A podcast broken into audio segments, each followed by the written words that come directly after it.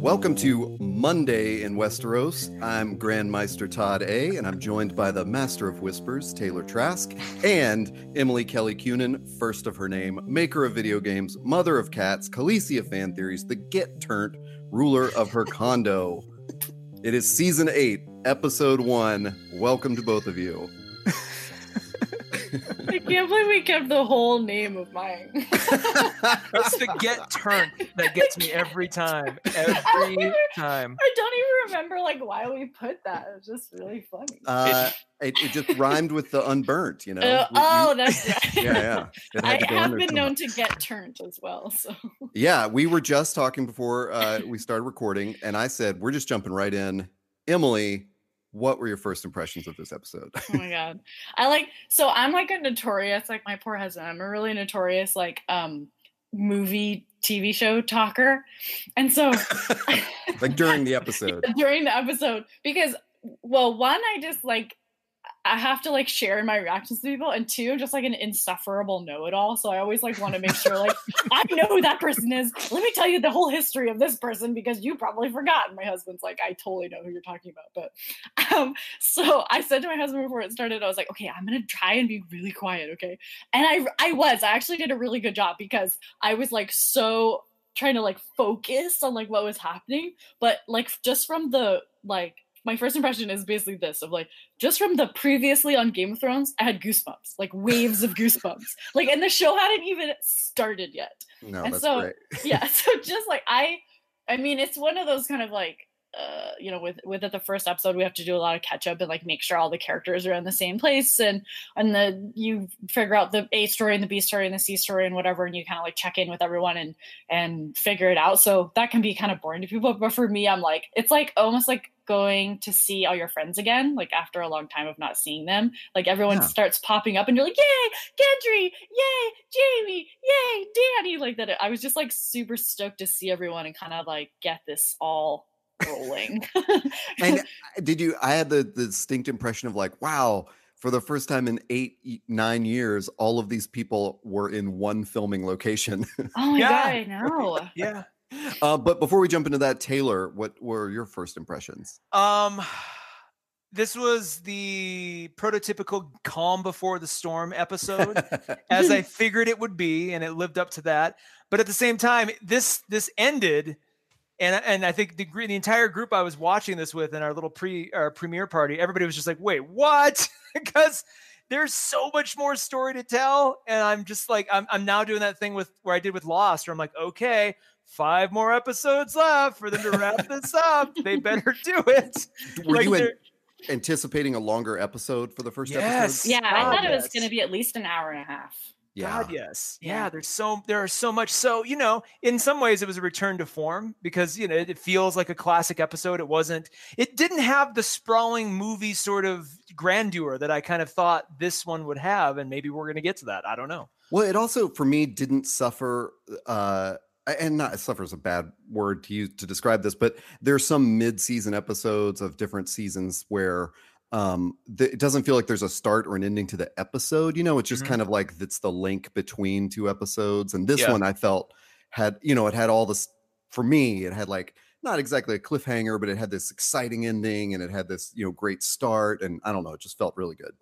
Um, but we should definitely talk about the first thing we saw uh, after the last season on Game of Thrones, which was that new introduction, which Yes. totally caught me off guard. Yay. That's like my favorite part because now that I've like caught on the last like four seasons or something that they change it depending on Right. what has happened. I was like waiting for it. I'm like, oh my god, okay, what's it gonna look like? And I think for me, like most of it seemed like normal. It, it definitely there was a lot less places that they showed than they Mhm. normally do. It was only like four places or something. But the thing that really and I mean, we'll probably talk about it later too, because it's like one of the most horrifying things that's ever happened in Game of Thrones. But when it showed the map and it showed the wall falling down, and then it showed Last Hearth, Mm. and Yeah. I was like, oh shit. And then the, Yep. that first part where we see Lord little Lord Umber like lean out and he goes, I'm gonna go get my people at last Hearth or whatever.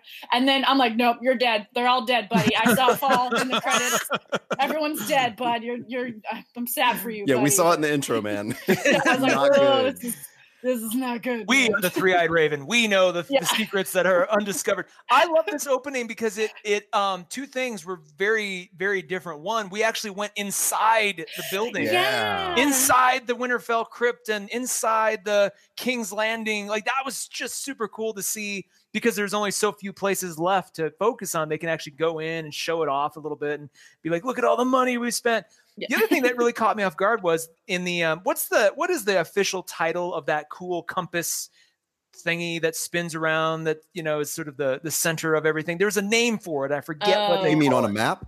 A compass? No, in the rose? no, no, in like the that opening. flaming golden crowny thingy. It's like the globe thing. It's like it's like almost like a it's it's like a weird cylindrical compass looking thing that it's when you when the intro starts, the uh, sigils of all the families are on it. And it's like spinning around, and then it's kind of like the sun that the game board res- revolves Oh, around. oh, gotcha. There's Right, a right, name right. for it though. There's like a really cool nerdy name for it. But anyway, on this particular one, there are like it's almost completely barren. There's like three little things, but there's not there's no ornamentation on it or anything. Like it was it took me a little Oh. off guard. I was like, wait a second, is this is it are we just down to three families left or three sigils? Like it was very strange. Um, You know, I haven't picked up on that the last couple seasons. Damn. I don't know if they've if they've been I taking them off as they go, but this one looked very, very barren. Like something about it looked very different. Like the sun itself wasn't as flaming as it normally is. So they really leaned into the the theatrics of this opening to, to Yeah. paint the picture. so it's called an astrolabe. There you go. Thank you. Whoa. Astrolabe. and it's the the circles that go around the sun. That's what also the like rings around the sun are called. Astrolabe. Wow. Yeah. Uh, I, I feel like that was like a, you should just drop the mic and we should end the podcast right now. 'cause, I like, mean, to be fair, I there is googled it. no more.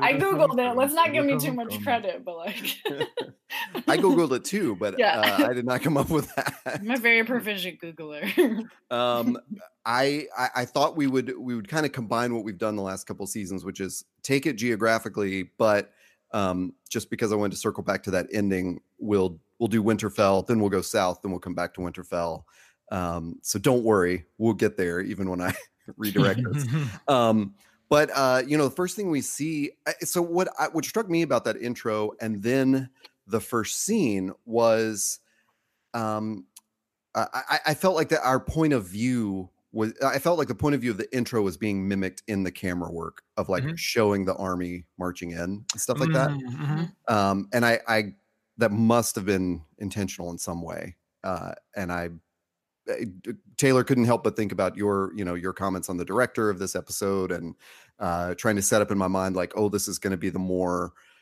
uh, you know, epic kind of uh, dramatic episode than Mhm. than a battle.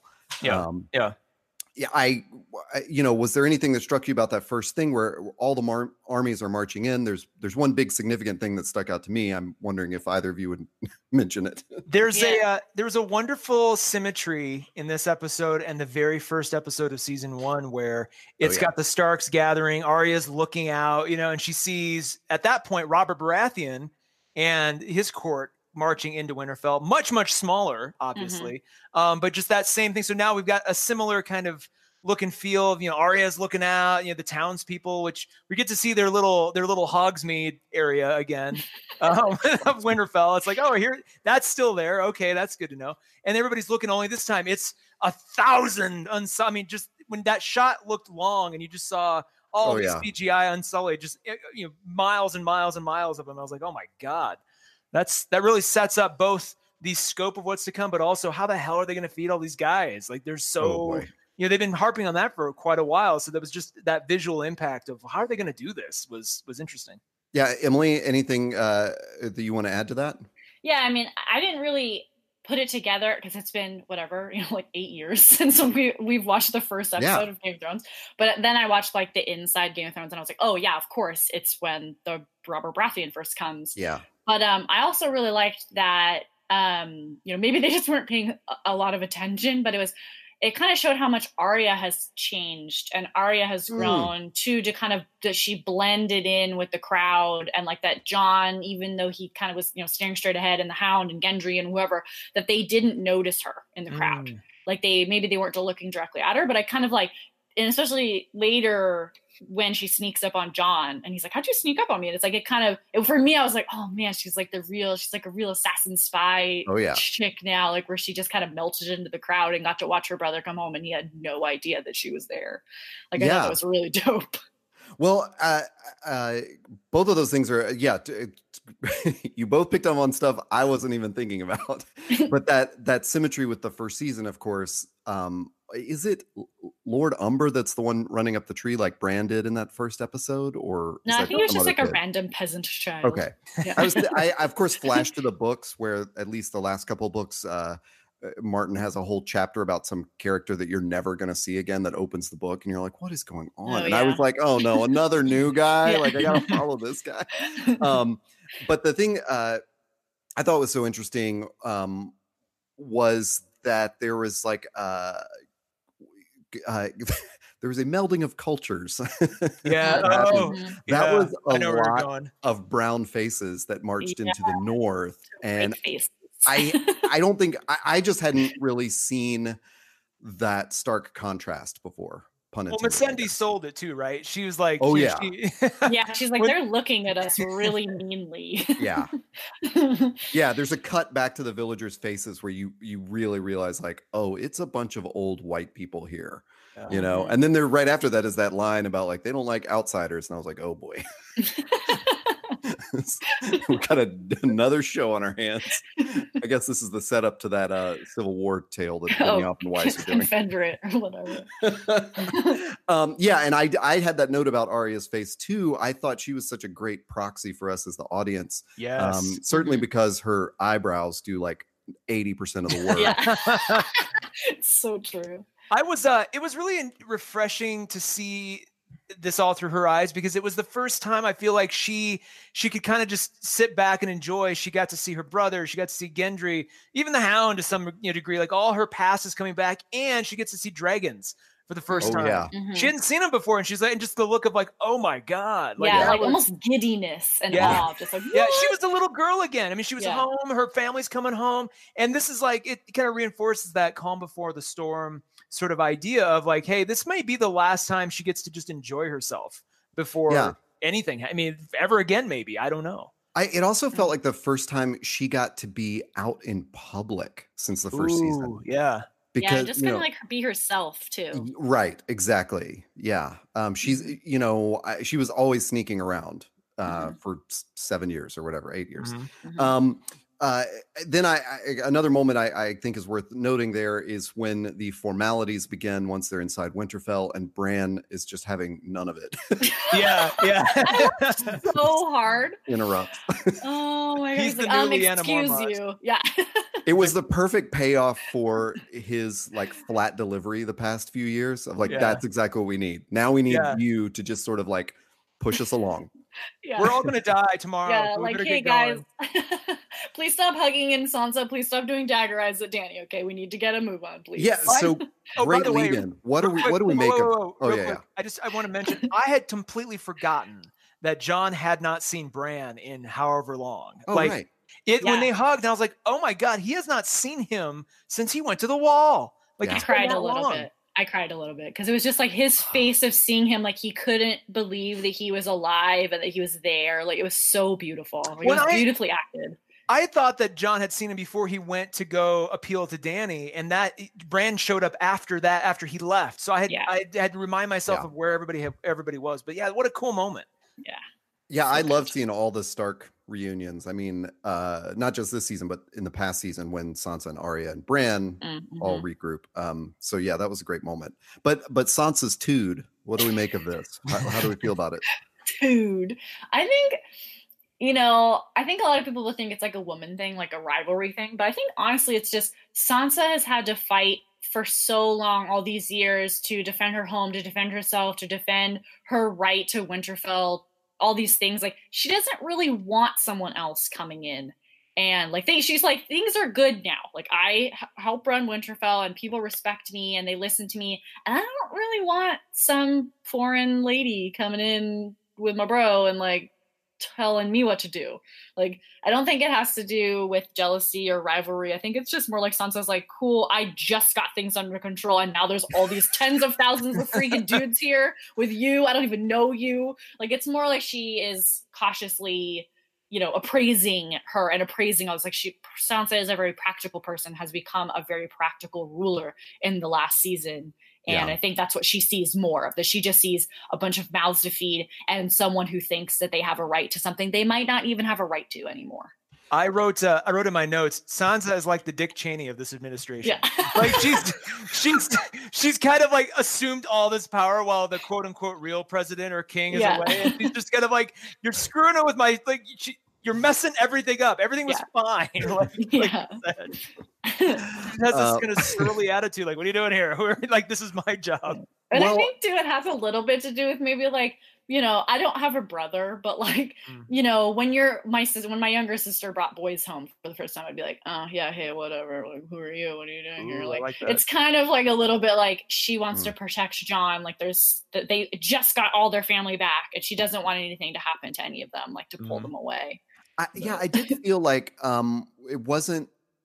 I, I mean, not that she was like looking for a title when in the last season with Littlefinger, but he was definitely putting that in her head of like, you know, why should Jon be the the Lord of Winterfell? Mhm. Um, but I I did feel that for the like, I, and I guess I enjoyed this actually, even though Daenerys frustrates me. I did enjoy seeing that there's like definitely a different philosophy about rulers in the North. You Mhm. know. And and that yeah i didn't take it as like a uh you know a, a woman to woman rivalry i took it as as more of like that you know we have different philosophies of how this needs to be led but i de- your point about i just got the shit under control Yeah. perfect Yeah. This bitch coming in, trying to Yeah. wreck everything with her ten thousands of people who all probably eat a lot. Like, what is Oh, yeah. happening? Yes. and so i mean that's a perfect segue into that council meeting which is the next thing we see um little lord umber uh signs his own death Sad. warrant R.A.P. Bud. yeah go back and tell your people Sad. um, but then uh, then we do have that conflict with Lady Mormont, who is Oh. just just as salty as ever.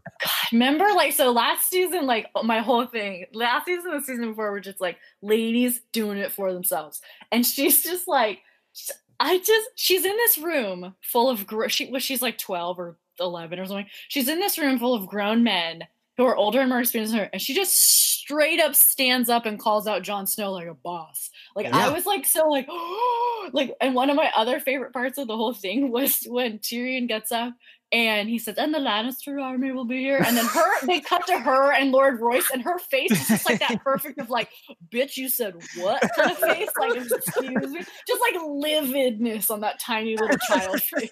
I- uh, so good. A- Asterisks on that. I'm so glad you said Royce because that was one of the names that I could not come up with when I was Mhm. watching it. Yeah. And when we talked right before we started recording, when you said you were going to have trouble with names, I was like, "Oh boy, I hope she remembers what did I Yeah. call him? Sir Sir Bad Haircuts Yeah. name." That was what I was calling him during the episode. I was like, "I know it's something else. I got it's, and- Lord Roy- Royce, protector of the Vale, or whatever. Lord uh-huh. Royce Yeah. always has a, a permanent scowl. So like, you know, when he's actually angry about something or actually disgruntled, it's it's kind of fun to to watch his you know, watch what he does. Yeah, I- I they sat like- them next to each other was like my favorite. Yeah. It was just like both sour grapes face and like the Lal- the Lannister army better not come here. Well, and they kind of they, both she and Morm, uh, Lady Mormont are kind of like avatars for those of us in the audience that are like, wait a second, you said in this episode before that you were like eh, they're, they're like holding the writers to account like through through these characters. Like, wait, wait, wait, you said is are we still doing this or not? They're like, no, uh, you're right. Yeah, let's let's stay on track here. They're like Right. script supervisors, yeah, you know, like little as,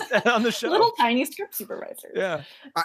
I mean, do we think that that uh you know the resistance from them is that uh, do they recognize the danger that's headed their way and they're trying to protect the north like are we seeing them being protective or are we seeing them being defensive against lannisters or something i guess I don't think. Oh, sorry. Go ahead, Emily. Oh my god, such a gentleman. Um, I think I think it's like it's funny. So as an Irish person, we just myself like we kind of have like this almost instinctual fear of like British people. like, because the last time we trust, the last that time we trusted Brit- British people, they took our whole country and basically enslaved us for like hundreds of years.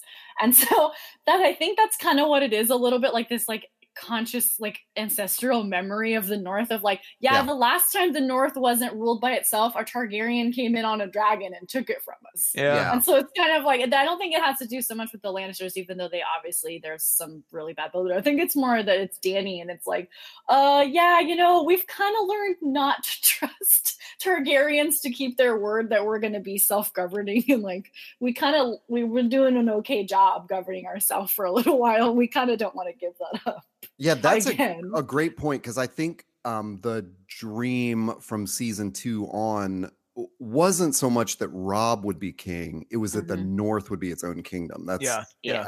you saying that kind of br- brings all those memories to sur- to the surface. Uh, Taylor, you were going to say something about that. I still don't think that any of them truly comprehend what's coming. Gotcha. Um, you know, it, it's interesting that they had to drag the uh, the white or the zombie, you know, the, the crazy zombie thing in the box all the way to Cersei to convince her. Yet they haven't done. I don't. Correct me if I'm wrong. I don't think Lyanna or any of the lords of the North have actually physically seen with their own eyes, like exactly how treacherous this is. So I almost wonder if there isn't, you know, in addition to what Emily said, because I love that metaphor of the Irish and the and just sort of the the history. Like Um, not that I like hate all British people. I'm just saying, like you No, get no, a but little that's- nervous. That's Totally, so true. totally Like that that gets I mean, especially with a culture that's that's, you know, a lot of it's based on, you know, they love their scrolls and they love their verbal, you know, the verbal oral tradition and all that stuff. So that just gets passed down in songs and plays and stories and all these things. But then and on top of that, this idea that Jon they only know about what's coming through Jon's own word. And yeah, they've trusted that, but they don't have that visceral like, oh shit. Like they're gonna hang up a little boy in like a spiral of dead arms Oh, and like God. they don't know that that's that's what's heading their way. So I think if they did, because Jon in later in the episode, Jon sells it. He's like, he's telling Sansa, he's like, hey, I don't. None of this matters. Yeah. The titles and all that stuff does not matter. Like we need as many people helping as possible. Do you not understand? I don't think the Lords of the North quite get it yet, to their own detriment, probably. Yeah, and I think that's like that was probably like the most significant line in the whole episode of like whoever sits on the Iron Throne, whoever is called the king or queen or lord or whatever of the North, it doesn't matter if they come here and all kill us. Yeah. Like if we're we're fighting each other, we're fighting Cersei or we're fighting whoever, we're we're you know playing uh, you know political games, they will murder us all. And there will be no more people anymore. So I think I'm glad that Jon, it's kind of like funny, like that Jon is like the voice of reason. Like it's almost like at this point, like whining, like you guys, they're gonna kill us. Like just, I'm just, I'm really serious, you guys. Like they, we have to band together. Like everyone's like, well, but I don't want to sit at the table with that guy because. and if you don't believe me, follow Yeah. little Lord Umber up to his death at last Hearth. We've just sent him there to get brutally so murdered. horrifying. So there's a great, um, several great moments between uh, Sansa and Tyrion, um, yeah. which I freaking loved the introduction to, you where he says, "Well, we haven't spoken since Joffrey's wedding. It was a miserable affair." and she goes, "Oh, it had its moments," and everyone's like, "Oh." Oh my god, I had to rewind it so to make funny. sure that's what she was talking about. I Oh my was god, like, her little smile amazing." too of this Yeah. like hee hee hee. It's I'm talking about because he died. Like, it is cool though to So see by the way like i mean we saw it last season or you know the season seven but it's cool to see sansa like fully formed in her element Yeah. completely you know she is not the scared little girl anymore. She is she is has out little fingered Littlefinger. Like that was kind of her final mo you know final move to become this you know strong powerful woman. And it, i'm seeing more and more of Catelyn in her every time she's on screen. And I Yeah. wonder if that's an intentional choice by Sophie Turner or if that just, you know, if that's just what happens to the daughter. Like she just becomes, you know, eventually becomes as strong as the mother. So it's really cool to see that. I, in that Tyrion Sansa scene though, I, it just it disappointed me a little bit that Tyrion still has this weird irrational belief that his sister will do the right thing. And Thank. Sansa Mm. calls him out on it, and he's like, "What? I don't Yeah. know. Maybe." Uh, and he's, she- she's like, "You were the cleverest man I ever met you, until now, you dummy." And yeah. I don't. Where's Oh. where do you think that's coming from? Why do you think Tyrion still? I mean, yeah, he was down there. He saw her reaction, but he knows Cersei better than any of these people. Why would he still think she would do the right thing? I, I think I mean I think what he was saying to her was she has a reason now, meaning her her fake pregnancy. pregnancy. Yeah. Or her Yeah. real pregnancy. We haven't really even like Yeah. it could be real. could Does be Tyrion knows? know she's pregnant? Does, does he- Yes. Yeah, he does. Okay. Um Oh, I- that's right. They had that scene Yeah. in the in the hands meeting hall or whatever the hell you call it. Yeah. yeah. All right. Yeah. I And- think too, like with family, like even though she's been mean to him his whole life and she basically hates him and he killed the dad, you know, that I think you still want to believe the best about your family. And I think deep down, you know, he's only got two people in his whole family left. And if he doesn't know where his brother is. He he knows where Cersei is, and even though they hate each other, it's like he doesn't want her to die. He doesn't want her to suffer this horrifying death against the White Walkers. Like I think some little part of him, like I think that's what's so beautiful about Tyrion is like he, as much as like he grumbles and like has a lot of pessimism, I think he's like the eternal optimist, especially when it comes to his like weird, horrible family. Mhm. Like he really wants to believe that she will do the right thing, even though she will probably always let him down. And I think that's a very common thing in families. I uh I'm reminded of a of a line that Tywin gave several seasons ago. That was that was really it stuck with me then, and I'm sure it sticks with Cersei now too. But he goes, he looks at looks right at Cersei when he's hand to the king. He goes, the problem with you is that you're not as clever as you think you are. Mm. Like because Tyrion Tyrion actually is clever for the most part. And he knows it, but he tries to be humble about it. Cersei absolutely thinks she is the smartest one in the smartest tool in the shed. And you know she she's almost blinded by her own arrogance on that fact and tywin was like the one guy who could call her bullshit for what it is and she was constantly you know not scared of that but sort of operating under that shadow so once tywin died it's almost like she just she's been you know unshackled to just run roughshod over everybody's plans and to hell with anything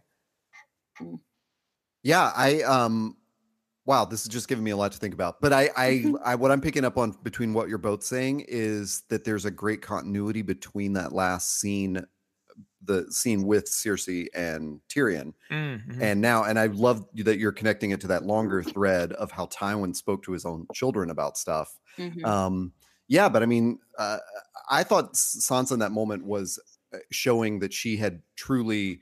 I, I mean, granted, she always hated Cersei, but she had also picked up the Littlefinger rule of like assume the worst about everyone. yeah yeah It's probably true.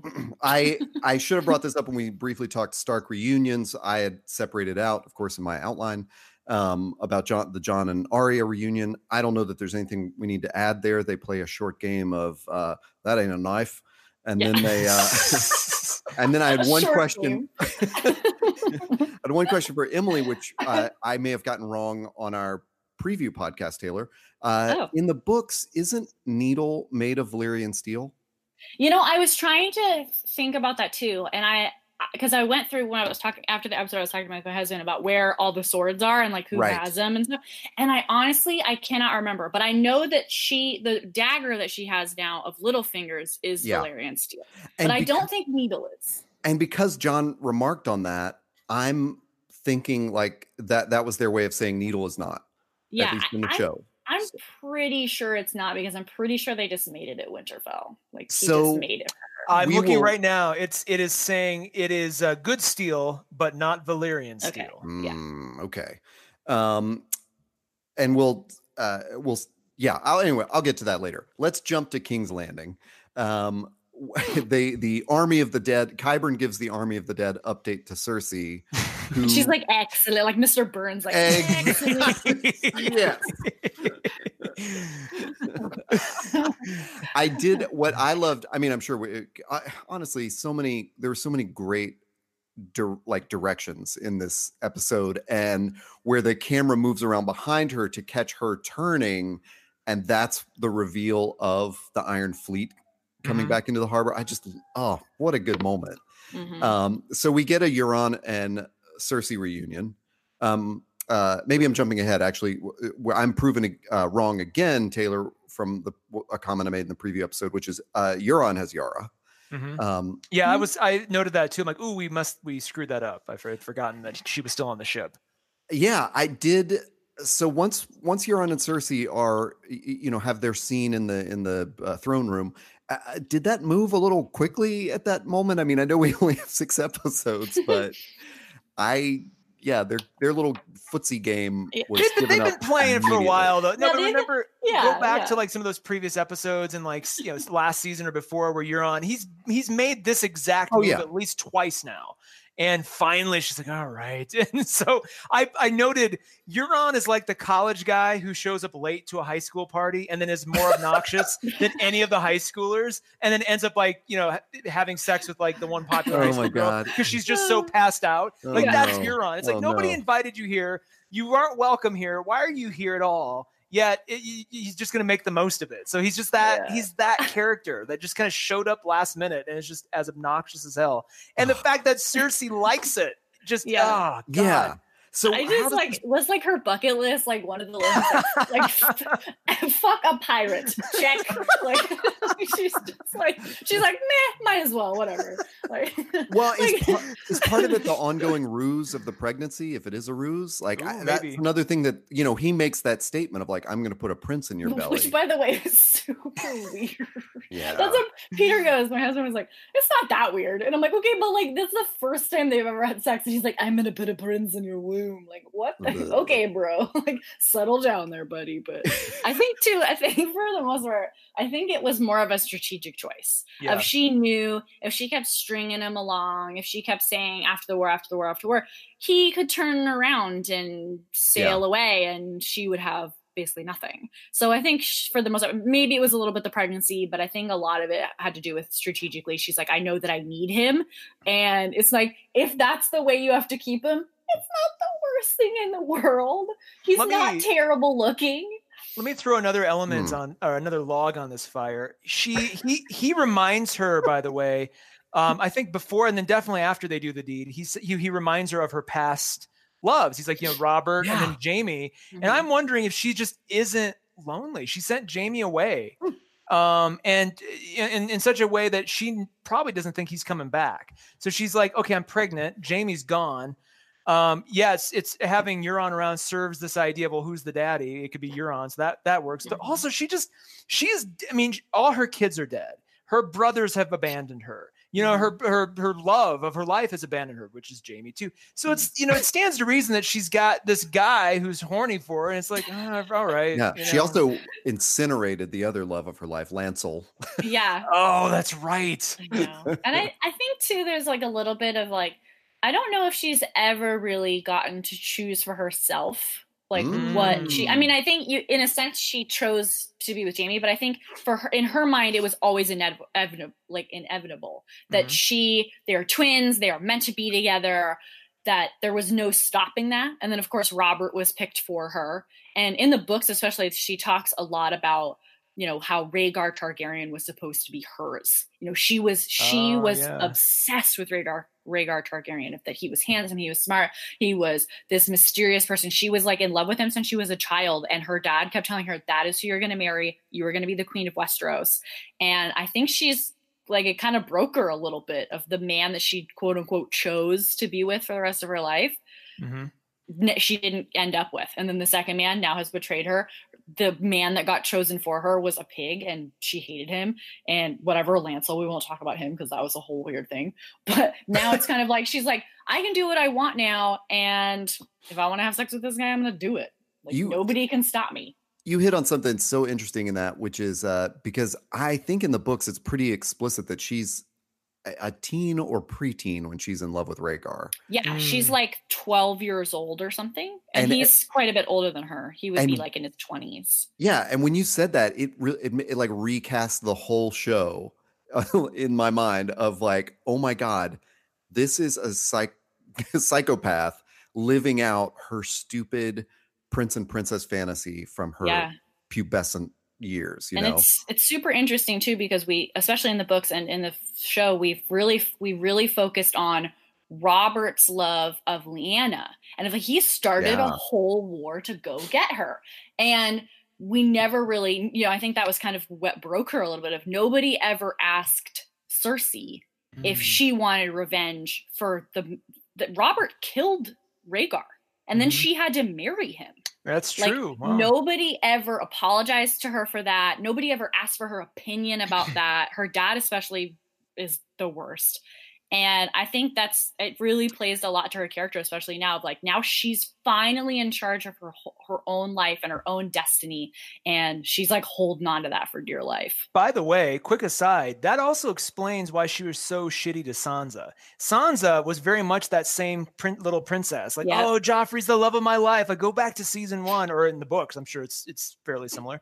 Like, oh, Joffrey, Joffrey, I'm gonna be a princess, and I almost wonder if like Cersei wasn't looking at her like, oh, you have no idea. I'm I'm going to purposely show you how wrong you are. Yeah. And, you know, it's in, in the same way, Sansa, I mean, as horrible as all those experiences were, she's as badass now as Cersei is in terms of being, you know, completely in control of her own destiny. Mm-hmm. So I don't know. There's, there's some interesting mirroring there too. Hmm.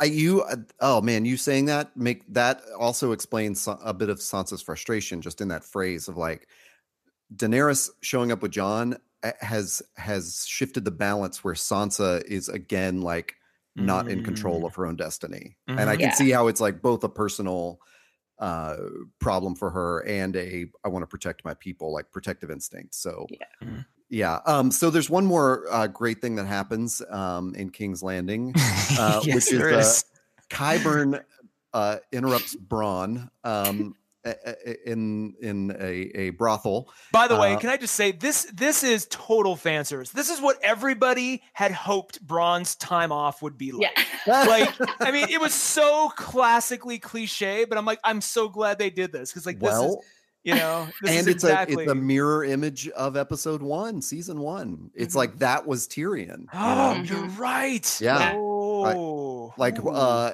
he's with one prostitute and Jaime comes in and hi- has hired all of them and it's like you know uh in the north um yeah, yeah so Qyburn makes this offer to Bronn um is it to kill both brothers yeah, yeah it's to kill them both the contract okay yeah. so it the contract is not fulfilled if he only kills one of them Correct. Why did and, she think that he would kill either of them?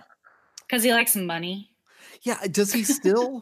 I, I, mean, he, it definitely feels like he's learned it's not all it's yeah. And I was actually uh, talking. I was like prepping for this to do the recording with talking with Peter, but you know, Bronn is like such a funny character to me. I really like him a lot, but mostly because he's like kind of the comic relief. But I think throughout the all the times that we've seen him, starting when he saves Tyrion from the moon door or whatever, that he has always done stuff because it benefited him or because mm-hmm. he thought it was going to benefit him. So it's like he knew this is Tyrion Lannister. His dad will pay me a ton of money if I return him to him. I'll fight in the Blackwater, so I'll be, you know, a hero. I'll be made a lord. I'll t- team up with Jaime, and he'll give me a castle and a wife, and blah blah blah. And I think there's going to come a time where Bronn is going to be because he became friends with Tyrion, he became friends with Jaime, and when faced with an army of the dead, what's more important? Him mm. surviving to to spend another coin another day, or killing two dudes who are his friends. Mm-hmm. You know, I think that's what it's going to come down to. At the, yeah. his very core, he's a self-preservationist. If he will be, he's always looking out for number one. And in this this part when you're faced with White Walkers, uh, I think he's going to try to save himself and be on the side of the people who are fighting for life and oh, not caring about gotcha. shooting two brothers. You know. Gotcha. Yeah. Can yeah. I can I ask a point of order? Did Bronn have his castle and wife taken from him? Yeah. When Sounds did that like happen? It. How did that? Did, did I just miss that or forget that, or was that a, a explained at any point in time? Well, he was given the castle. There's a brief moment where Jaime says something about we're giving that castle to someone else right? Emily? Is that when yeah. Bronn's wearing like the the Lord outfit and everything, and he's all like refined and sophisticated and yeah, because it was like Cersei needed allies, like from the the whatever the middle range of the king. I don't remember where the um the reach flower, the reach yes the flower people um, Listen, see this is what i said about the name that i don't remember people say uh, ah, we're uh yes Listen. the flower people um, so I think she needed like that to give that to someone else so that they would be, um, you know, like her allies or Got whatever. So, but right. she like made Jaime like go deliver the bad news, and he's like, "Dude, are you kidding me, man?" Well, I, I, I and I don't know what to make of this either, other than it, it's either a, a, just a funny remark or it is a little bit of foreshadowing, which is when the crossbow is presented and he says, that fucking family. I know. Well, Which, that's the crossbow that killed Tywin Lannister. And I was wondering, yeah. is that the same crossbow it that is. Joffrey used to kill uh Ros? Oh, Oh. probably, probably. Yeah, that's this what I'm. fucking family. That Yeah. makes so much sense. But like they're weird and crazy. I, I to me, I guess the presentation of that, I thought, yeah, he he's saying that like it, it is comic relief for us as an audience, but I thought it sort of betrayed this thing of like, n- now you've crossed the line. Yeah. I don't know why. Yeah, Like yeah, you know, like he was like, now you know, oh my god, I'm not gonna go murder your brothers with the weapon that one of your brothers used to murder your father. That's crazy. Um, so I yeah, that's that's great. I I mean, I like that it's there's a question mark there. I guess. Um, uh, yeah. Uh, anyway, so uh, the I, back in the Iron Fleet, um, which is presumably parked in the harbor of King's Landing, Theon has no trouble Yeah. boarding Euron ship, killing everyone aboard, rescuing Yara, um, and then sailing off in three huge ships, uh, which seemed specious to me. It seems like, oh well, this is great, but how? How in the world? See, I was Uh, blinded by my eternal love for the Yara Theon relationship. Every Oh, yeah. time they're on screen and like they one of them helps the other one or one of them does something triumphant with the other one, I'm always like, oh, like and so I it just I know. I completely throw logic out the window. Their relationship is probably my favorite sibling relationship in this entire show, and that's saying a lot considering you Mm. know all the previous Mm-hmm. stuff. I don't know why. I just those two trying to eke out an existence on the you know through this weird effed up upbringing that they had. Um, it's just it's something about it just really s- d- really uh, sits with me. quick quick book flashback uh emily Mhm. um the queen's moot is still going on at the end of book five right Yeah.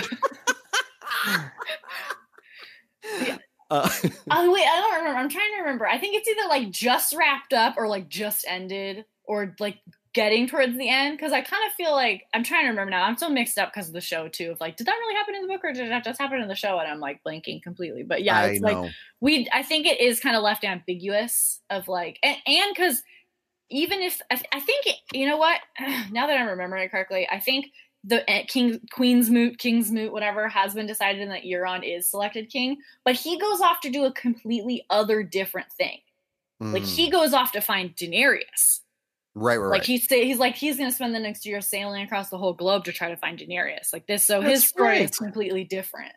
Interesting. Yeah. so uh what do you make of uh yara presents this idea that Da- uh, daenerys may she's basically like hey the the iron islands are unoccupied right now by an army Uh-huh. um we could easily take it and daenerys will need a place to retreat to where the dead can't get to her um i what do you what do you make of that like i took that as yara's intention like that's what she's doing Yeah, and I think it's kind of interesting, like the way maybe it's just the way that she said it, but it felt so sad to me. You know, Yeah. like she's saying that basically her home, this place that she loves, will be the last resort of humanity in Westeros. Mm, Like that's mhm. kind of like that's like a heavy burden to bear of like realizing like yeah I'm gonna take back my home that I fight that I fought so hard for and you know bled for and people have died for and this could it could very well be the last place that people will ever exist on, in Mm. Westeros. Like that's so I was like like kind of took me like it took my breath away and it's such a simple little scene but just for me I was like oh my god, like realizing that like oh my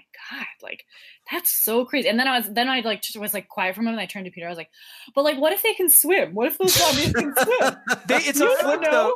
It's a flip from her father because he was, you know, pretty damn confident. Early on, when her father was still alive, he was always the one that going, "Oh, we live on the Iron Islands. Nobody can get to us. Our isolation is our strength." Blah blah blah. And now it's this, like you said, Emily, it's this sad sort of fact of the like, shoot, this may be the last refuge.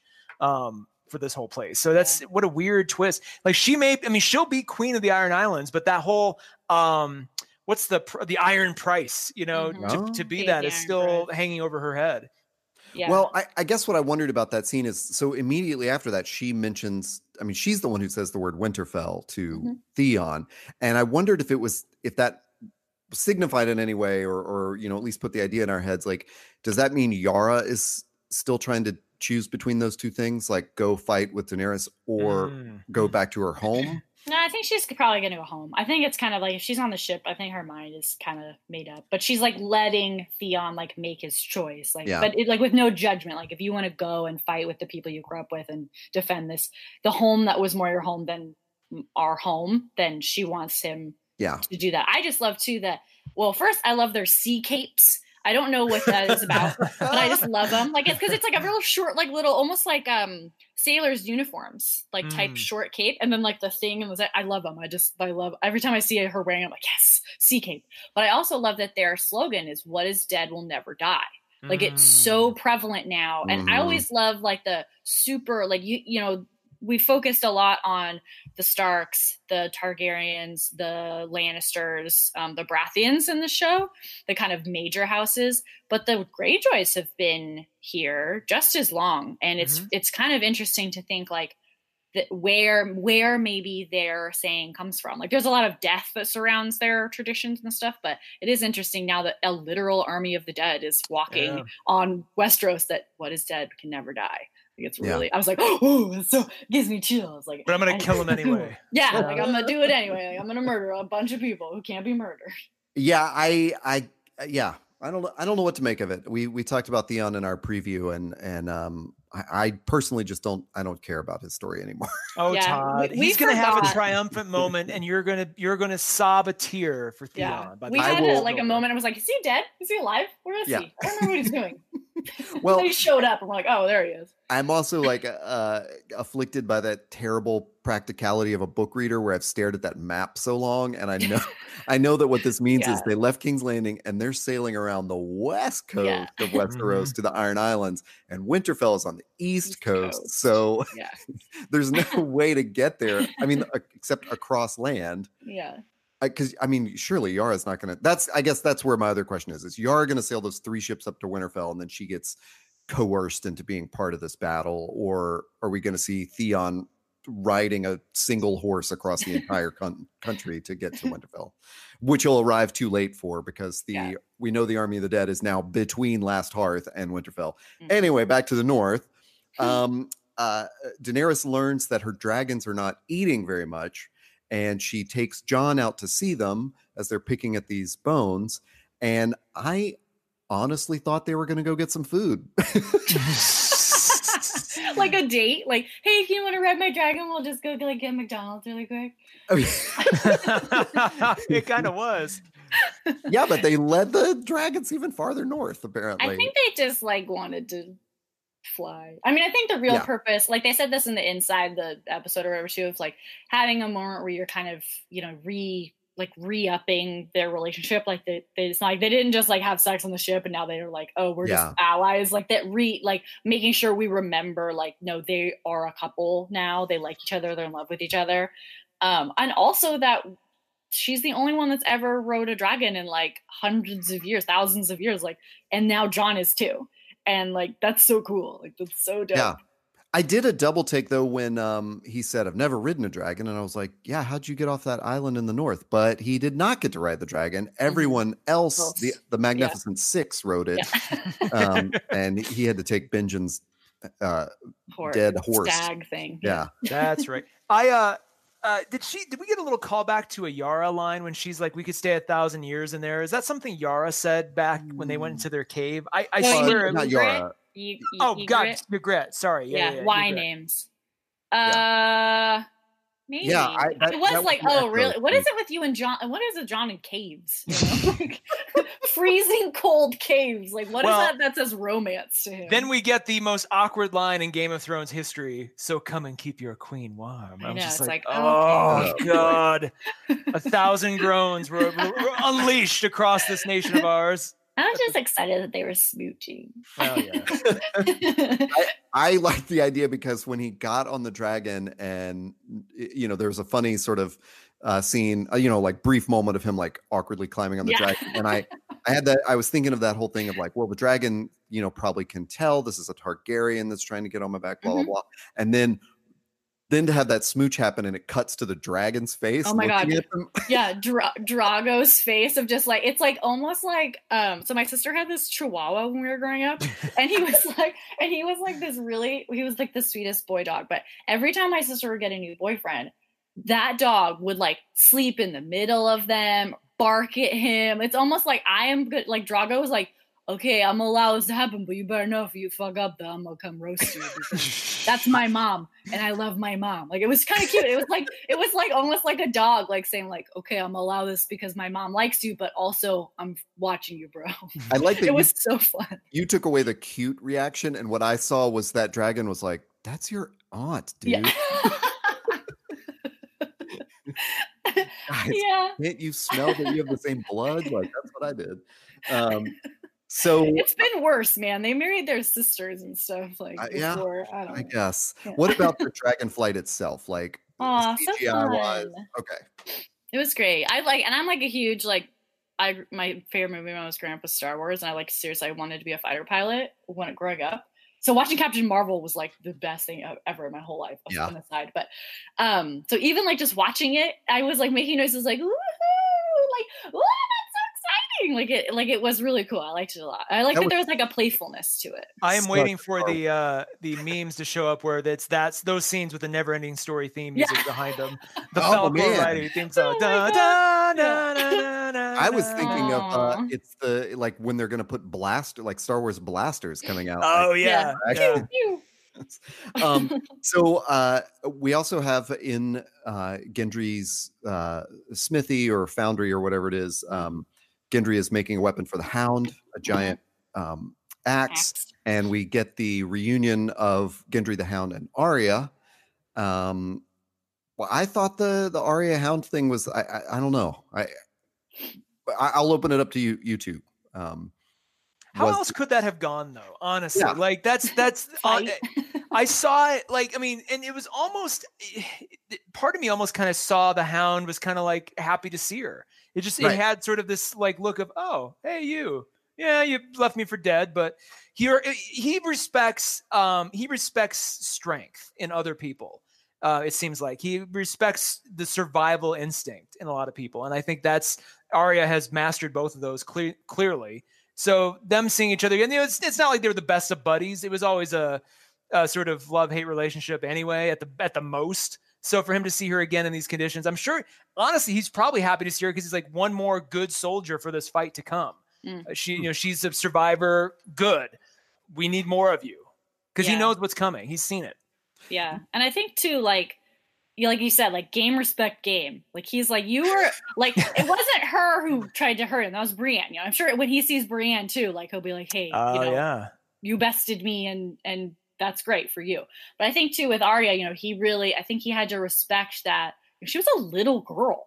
She was a girl then, Yeah. and she left him to die and and robbed him, as she said. Like I think he kind of has to respect that of like, wow, you you got the best of me, and you're still here, which means that you there's something you know something strong about you. And I, I like you said, Taylor, he's like, oh, good, another one for the fight. Like this is a good a good addition to our He's seen- I mean, team. He does go i mean he, everybody who has physically seen the white walkers with their own eyes or has experienced their fury seems to all be of the same mind of like oh except for Cersei it's like oh Yeah. who cares about all who cares about the past who cares about all that this is all that matters and the hound seems to have have sort of surrendered to that that mindset Yeah. Yeah, so to a call back to something you said earlier, um, Arya and Sansa haven't seen any White Walkers, right? You know, I'm trying to remember now too because they would have had to drag that White Walker through Winterfell to get to the south to go to that meeting. Oh, they, And they I- flew I- it though, didn't they? I don't remember, man. Or they went on a ship. I, that's what I was trying to remember. I was like, I feel like some of them saw that box. Like they brought the White Walker into the hall at Winter. There's something in my mind. Maybe I'm just making this up. Like Mm. I feel I'm gonna have to go back and watch, but I feel like some of them have indeed seen the White Walkers, like of the Northerners who didn't go to the actual North. even if that happened, I was about to say that was before Arya got there, but that too I'm not sure of. Yeah. So we also get a little Gendry Arya moment, Oh, and They need to smooch. I have not. I mean, I, like the Brienne Tormund thing may not happen, but now, mm. now I just am shipping Yeah, that's Arya. for sure happening because he long bottomed pretty hard. Like that, he was like a weird, awkward kid when we first saw him, and now you're like, oh, hello, hi, and she He too. long bottom. Hold Yeah. on, Oh, what? wow. Please explain. oh i I, t- can, may this a i Harry may i Potter emily reference? Yes, please. Oh, so so Neville Longbottom was cast as this as this dopey little kid who you know was sort of the the the weird little friend and as he aged he got hotter and hotter and more The attractive actor. and more and well and then the character got Yeah. more heroic and more sort of you know uh, um you know confident and everything so Gen- Gendry is is sort of a little bit like that and he was he had his sort of awkward Smithy phase and now he's Gendry sexy Yeah. Gendry Yeah. you know Smith to the to the resistance. that's I- right No, I, I, just, I it's got to be a, a, a pretty large audience that would actually understand that. Oh yeah, Uh, I will- people who would listen will be like, "Oh yeah, I know what you're talking about," and then Google Matt Lewis like really quickly. Yeah. Oh my god. Okay. Um, Matt Lewis is gonna be James Bond one day mark my word Uh, I hope so. He's great. hey, hey, you're my favorite character in Harry Potter. Um, uh, that uh, totally distracted me. Uh, so this is the moment that you uh, uh, spoke of earlier, where Sansa and Jon um, they have another sort of argument where you you felt like Jon was sort of making his point, like Sansa kind of understood his his point, Mhm. like it doesn't matter after this. Mhm. Um, it, it did feel a little bit like a replay of that argument before the Battle of the Bastards. and I- Mhm, you're right Yeah. I did catch myself thinking like, has she worked something behind the scenes? I don't know, Mm.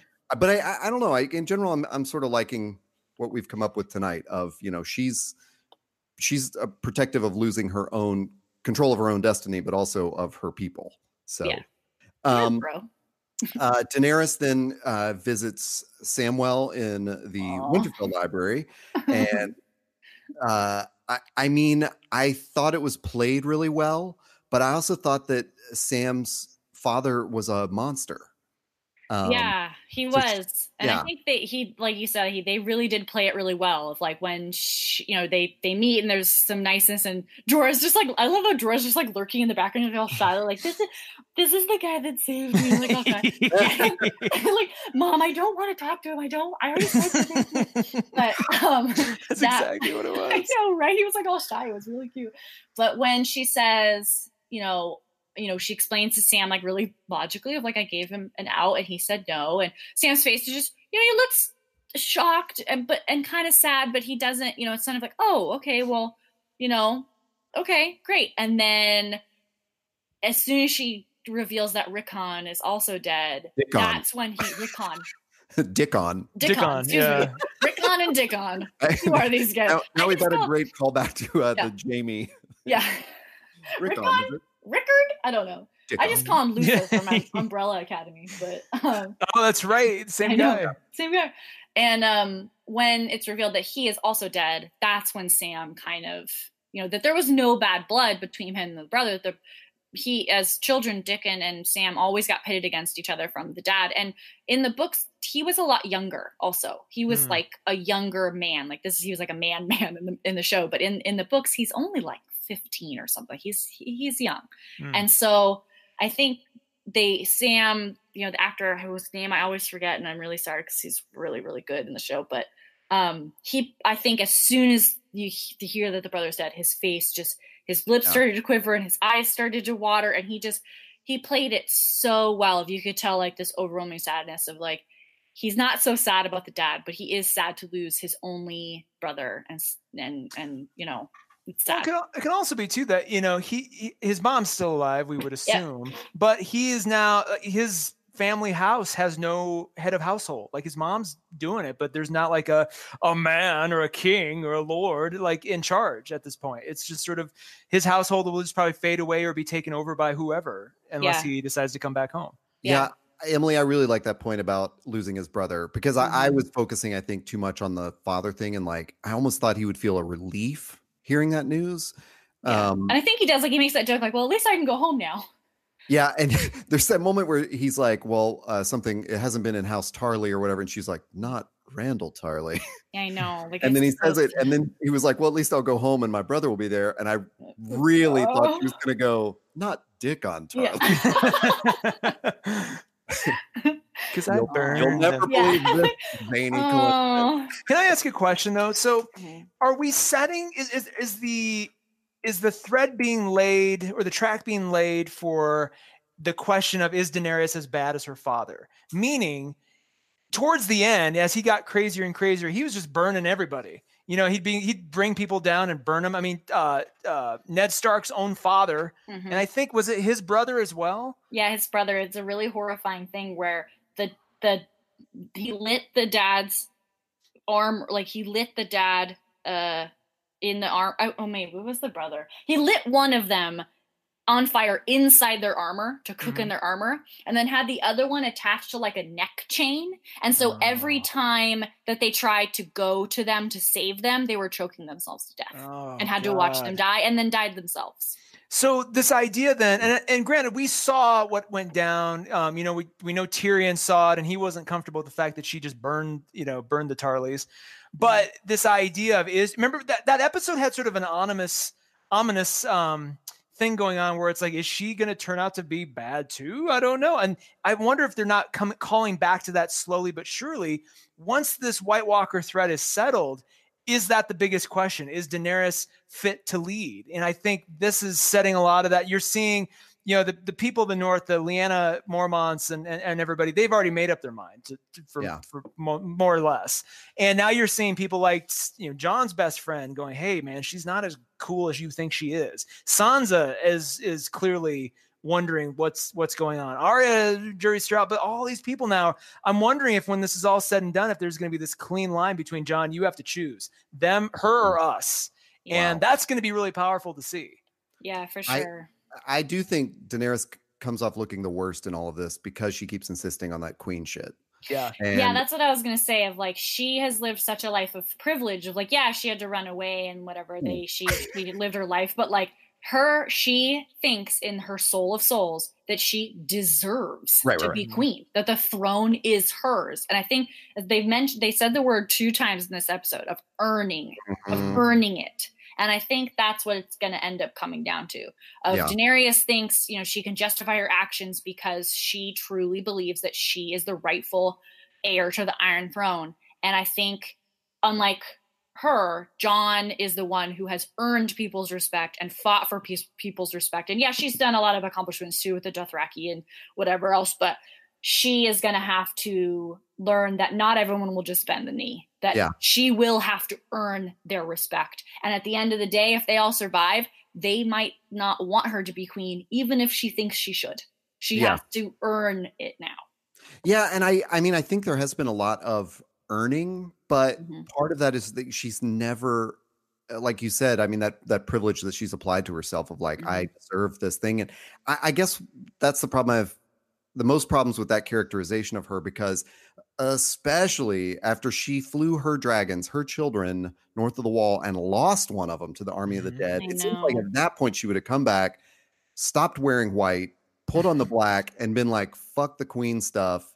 I'm on the side of the living, and just Mhm. like that. I don't know. I I- you know, it's one of those Yeah. moments where I, I I I don't know. I'm just always watching those things, wondering like, well, are they doing this because that's how Martin has it in the books or whatever? But she's definitely a little brat in the books. it's def yeah she's like but she's also way younger too but Yeah. i think too it's also kind of a little hip and i think it's like their love story jon and her's love story is a very interesting one and i think it is kind of setting up for a lot of drama and internal drama where he's telling sansa titles don't matter and Yeah. whatever but then still calls dany the queen and insists people respect her like a queen Yeah.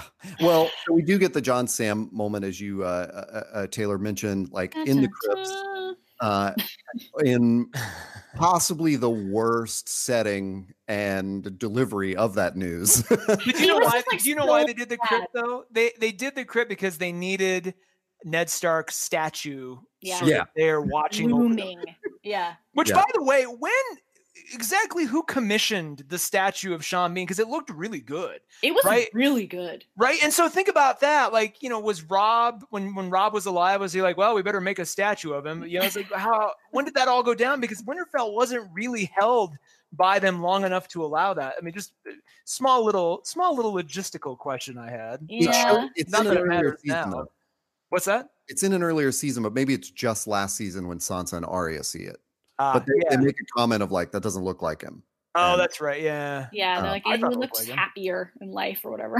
They So said. maybe Sansa did it when she retook Winterfell, and that's Oh, why it maybe. didn't look good. it Oh, was so maybe. quickly done.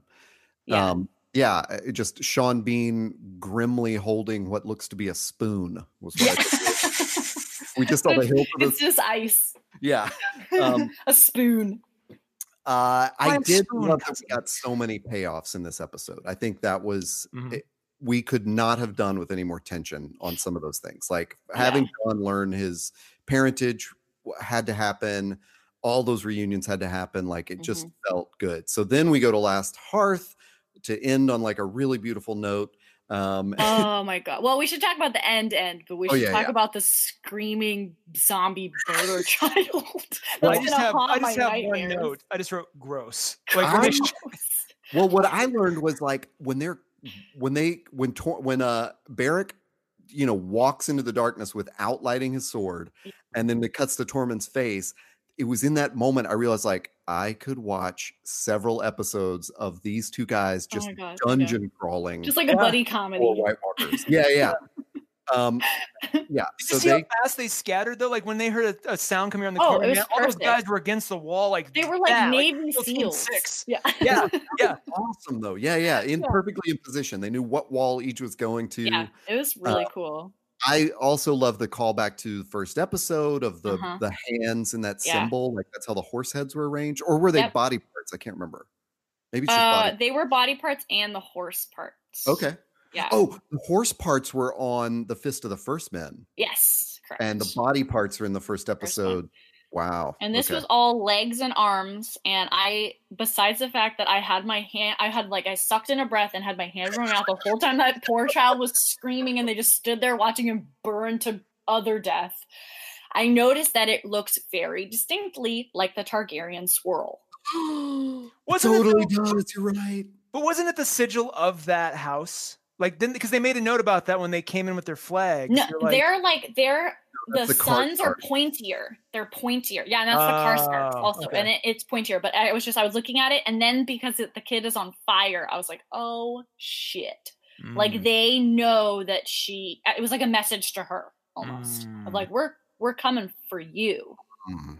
Yeah, because they Um, do use the word message, right? Like one of Mhm. them says this is a yeah message. they love their like weirdo like crop circle body part messages that they send so i don't know like who does that like which of the white walkers is like the artist who like arranges everything i want that job Well, sounds considering one of them's like an Olympian, uh, Olympian. Uh, yeah, it's like they probably have like a you know several talented uh, second in commands that come in.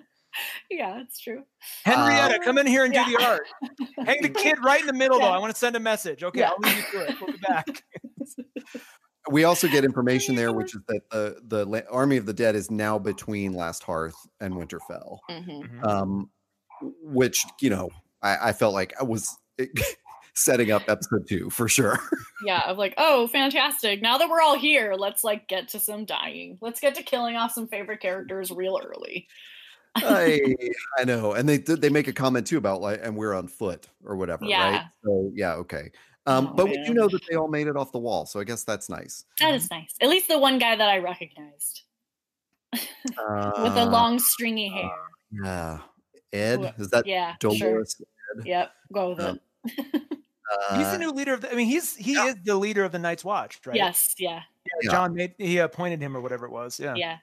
So it also sounded like, uh, not that this is, is that important a detail in the instructions to Lord Umber early on. It also sounds like I think Jon or or Sansa orders all the Night's Watch pulled back. So like, there's no I missed that. point in the castles or Yeah, he sent he had the Maester or whatever send a raven to Castle Black. Um Get the hell out of there! thing. Yeah, like and it's like we're already all dead, guys. yeah. they have a frost fire dragon. So that was actually not, not the actual ultimate scene of the sh- of the episode. We Oh, do get Jaime riding into Winterfell and moody Professor Xavier. but I mean, talking about the the parallels between the episode, the first episode, that is like the last scene of that first episode is Jaime and Bran. yeah. Good point. I just um love. Well, I just love like before we made a lot of fun of Bran last season because he's just like a weird. He's like that. I think I compared him like to your little brother who went to college for like one semester and then comes back like you just don't even know. When you go to college, you'll know. And, like that's him. But I just really like him of like, um, you know, he I wouldn't even call him Bran anymore. Like they keep Yeah. thinking of him as their brother, keep thinking of him as their whatever, like their friend, but he's not. He's the three-eyed raven now. Yep. And I think it's going to be a really interesting um just like his like okay guys, we don't have time for all this nonsense. Like we have to like get things together. They're coming. I think he it'll be interesting more for Jaime to see him and talk to him than it will be for Bran because not yeah, I'm sure the three-eyed raven remembers that it was Jaime who put him in the chair and remembers everything, but he also remembers everything from all time ever, plus the future. So it's like I think it means so very little to him. Um, like the his own past is Yeah. consequential at this point. So I think it's more of like Jaime having to come to terms of like the kind of man he was in the first couple of seasons of pushing kids out of windows and having sex with your sister and stuff to the man he is now of a man who abandoned the love of his life who have watched all of his children die who have lost friends a father you know all this stuff to be the best version of himself to fight for the living to fight for what's right um, i'm really interested to see how he reacts because bran will just be monotone he'll just be like whatever It is interesting though that Bran, when he was talking to Sam, Sam's like, "What are you doing out here? Just waiting." He goes, "I'm waiting for an old friend," and I'm. oh is that who he was talking I about think so. I think so. I mean, he could have been talking about both of them, Oh, you know, that but I think- so much sense but he was still in that same damn spot when Jaime rolled in. like doesn't Like, he get cold That's just it. Well, it was funny because Sam asked the question. I was like, "Why is he just sitting out there?" He's like, "Why are you just sitting out Yeah. here?" he's like, oh that's so but yeah, he's that's really friend. And so you layer that on top of what you just said, Emily, where it's like, Yeah. hey, he knows that this guy can be more, and he may be crucial to the events to come. yeah I'm just a little annoyed. I don't know if you guys watch the next time yeah um, bumper, but like. We don't have time for a whole like hearing against Jaime. Like, why are we wasting time with this? Like, and Daenerys is Oh, like, man. I always dreamed about what I would do to you. I'm yeah. like, That's the other what? like privileged thing of Daenerys of like they're literally at your gates and you want to talk about the guy that murdered your crazy freaking father 20 years ago like let, yeah. there's other priorities here everyone Now I got to go watch that. I'm so, that's that uh, that bothers me already. I hope Oh the episode God. two is not just the trial. yeah oh I whole, whole episode. I do want to talk about Jaime specifically because I want to talk about all the swords all the Valyrian steel swords Yes. Ooh, because now all the Valyrian steel swords are in one place that's right. for the first time. So Jaime has Oh. one, Brienne has one, Arya has Mhm. the dagger, Jon has one, um, and and Sam has one. Yes. So now they're all in one place, all ready to slice up some White Walkers, and that makes me so stoked. Like I've been waiting for this, like the whole of all the legends of the Valyrian swords, and now they're finally all together. And that's why I love that the some of the my favorite people in the whole series are the ones that are holding them. Mm. Like, I love it. Like a Brienne and Jaime back together, and Jon and Arya fighting side by side. Like it's gonna be super dope. Yeah. Oh, so one thing we didn't mention was the weapon that Arya commissions from Gendry. And Mhm. I think now that we've determined that Needle is not Valyrian, I'm wondering if it's it, it it looked kind of like like it was like a secret compartment or something with a little shard on top of it. But, I saw it as a a- Yeah. I saw it as a fusion of her dagger and the dragon glass, like a dragon glass Mm. sheath for her drag. Like I, that's how I, I mean, the, it was flashed so briefly in her Yeah. little diagram that I was like, I Yeah. mean, that's the fact that he's working. I mean, think about what they're trying to show you. They showed Gendry, you know, pouring dragon glass and forging these things. Mhm. We've already seen her, you know, she pulls out her dagger. It's like, oh, she's trying to create some kind of hybrid weapon. I maybe. Yeah. Yeah, I don't. I couldn't really tell. I thought it was maybe like a schema sticks or whatever those called, where you there they can be one or two. So Mm. she could either be one handed weapon or two handed weapon. Ooh, I like that. But I couldn't tell. I'll have to go back and look at it a bit more closely. It's like a Darth Maul double bladed lightsaber. She's gonna. There's gonna be like a moment where she's gonna be like one and now two, and everybody's Yeah. like, oh, what? what? Just like yeah, like Darth Maul would have like her Valyrian dagger on one side and the, Yeah. uh, the dragon glass on the other side. Oh God, can you imagine that? sick. Oh Oh. God. It'd be really cool. So we are we're definitely we have uh, run super long. of course we will all season, but really quickly I want to get from you. Do you have any predictions for next episode specifically? Ta- Taylor, you go first. It is still. it is not a Miguel Sapochnik episode, Yep. but the previews show at least some semblance of a battle, or maybe it's everything right up until the the you know the go sign. Um, this this weird trial of Jaime it has me a little worried. You know, if they, my hope is that, that all that's done in the first 15 minutes, and then we get to, you know, we get down to business. We see Jaime and Brienne. We see all these relationships and these sort of um, reunions that we've wanted to see as re- as relates to Jaime. Maybe Bronn makes it up there, you know, by next time. Probably, given Since how we have fast- like teleportation in Westeros now. he just jumps on a jumps on a crow. They just they Yeah. carry him up there. Um, they go so fast. Anyway, so I'm you know I'm a little worried because it'll be episode two. There's a lot to cover. Uh, it's not a Sapochnik episode. Maybe that's three, as I've sort of Yeah. predicted, and that's the big battle. I think either way, the White Walker threat is is going to be encapsulated to these next two episodes. Do you think uh, the Golden Company does anything in the next episode, or, or or was that just planted there and we'll see him again in episode four? Ooh, good question. Emily, you got Me- any thoughts? I had this I had this thought last season because um Daario Naharis, uh, another of uh, Daenerys' ex lovers, Yeah, he he formerly was of the Golden Company when we, we first met him, and then after he and um, Jorah went uh, parted ways, I I think he mentioned that he was just going to go back to the Golden Company, and so I kind of hope that having them being introduced would be Mm. another like kind of sneaky way of like somehow Daario would show up again. Like it's not very important in the whole books or in the whole series, but it would be kind of interesting of like at this big battle, all of a sudden half of the Golden Company turn tail and go fight for Daenerys because Daario's like there, like waving, like "Hello, I love you." Like Wow. that would be dope. That would be like, or or he's just a company man at the end of the day, and she's got to kill him. ooh, that would be sad too. I just don't think their relationship like meant too much like to her, but still, it would be sad because he was very nice. He was her Lancel. Exactly. It was like a Oh, little yeah, bump was in the road. Her like Daario was- rebound. Paris is Euron. Yeah, like her rebound Ooh. of just like you're pretty and I like you. Come she has the uh she has the I want to bone a pirate checklist too. yes, dang it. Um, check. I really, I don't really know. I mean, I, I kind of agree. Like, I feel like I hope the Jaime thing is wrapped up really quickly, and um, it'll kind of give a lot of people um, kind of a chance to speak because they mentioned too in the inside the episode, like there's a lot of threads that connect a lot of these people that they Mhm. haven't realized yet or haven't talked about yet. So I think it'll be a good, you know, option for Brienne to speak and for um Bran to speak of like, look, everyone, we you know, he just like rolls in there like, look, we We're gonna die in like 24 hours.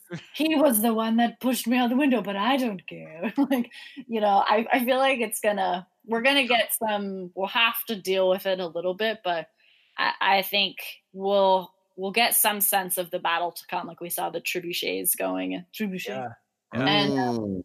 I, I don't know. I'm I'm just like for me to like you mentioned Lost earlier, Taylor, of like the last season of Lost, I had no freaking idea what was happening. Like I had no I had was like I episode to episode, I'm like, oh wow, they answered like 10 questions, but also I have 87 more because Yep. I have no idea what I just watched. And I think that's for me right now because we're such in blind territory. Like I honestly I don't know what's gonna happen in these next couple episodes. Like I besides stay- maybe mooching. I want to stay in the blind territory, but I do not want to keep checking my watch. Meaning, Yeah. I don't want to be thinking, okay, what's the, what's the math now? How many more? Yeah. What else do they have to do? Are we going to see Ellaria Sand at all? I mean, like all these things. Oh yeah. there are things that aren't important and there are things that are very important and they're they're focusing on the very important things but i don't know i it's just i we'll see we'll see I- I really I worried uh before tonight's episode that there would be that that feeling of like so many characters getting reintroduced, you know? Mhm. And I thought they did a really good job of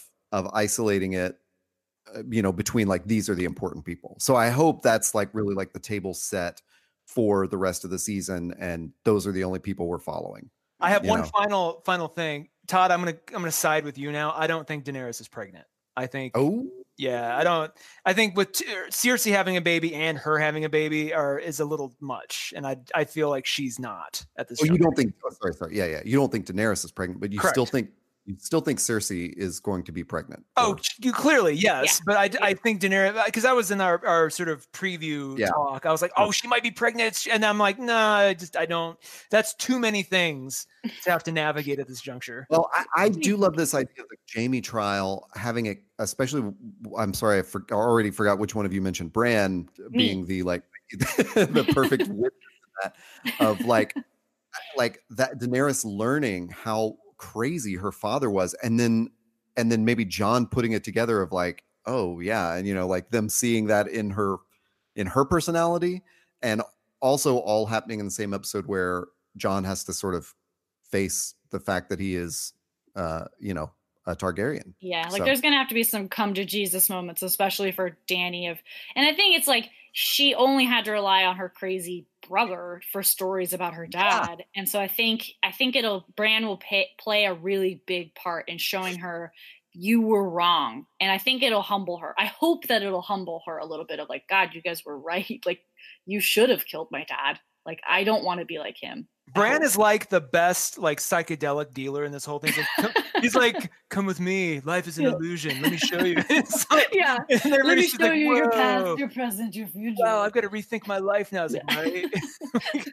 we're all just crazy. We're, we're all just specks on this crazy Yeah. floating rock hurtling through the universe. It's like, let me show you, Sansa. Oh my God. Like, doesn't he have the ability to take her being Daenerys and literally show her yeah. the, the Yeah. almost like the ghost of Christmas past what Yes. happened? So I hope that that happens, of that she gets that her, you know, that during this trial, maybe he gets to show her of why Jaime killed her dad. Of Mm. re, you know, he was a young man, scared for his life, scared for his kingdom, and she's got to have to like her. While Jon's whole worldview is now shattered, her worldview could be shattered too. Okay, you Oh. just sold me on the Jaime trial. If we get to actually physically seeing the see the Kingslayer scene um reenacted, I will be on Mhm. board. I'll be on board for that.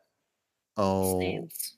man that what a great note to end on actually um we have we could probably talk all night about this um emily in fact texted me in the middle of the episode or, or right right after you had finished it and said Mhm. um you were very tired but you really wanted to fangirl and i Yeah.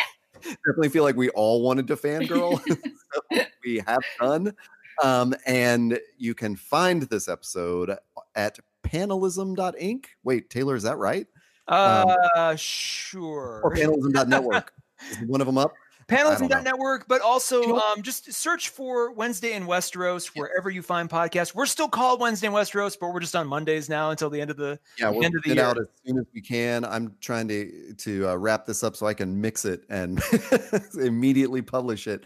Um, but you could definitely look for news on our Instagram, which is panelism.inc as well.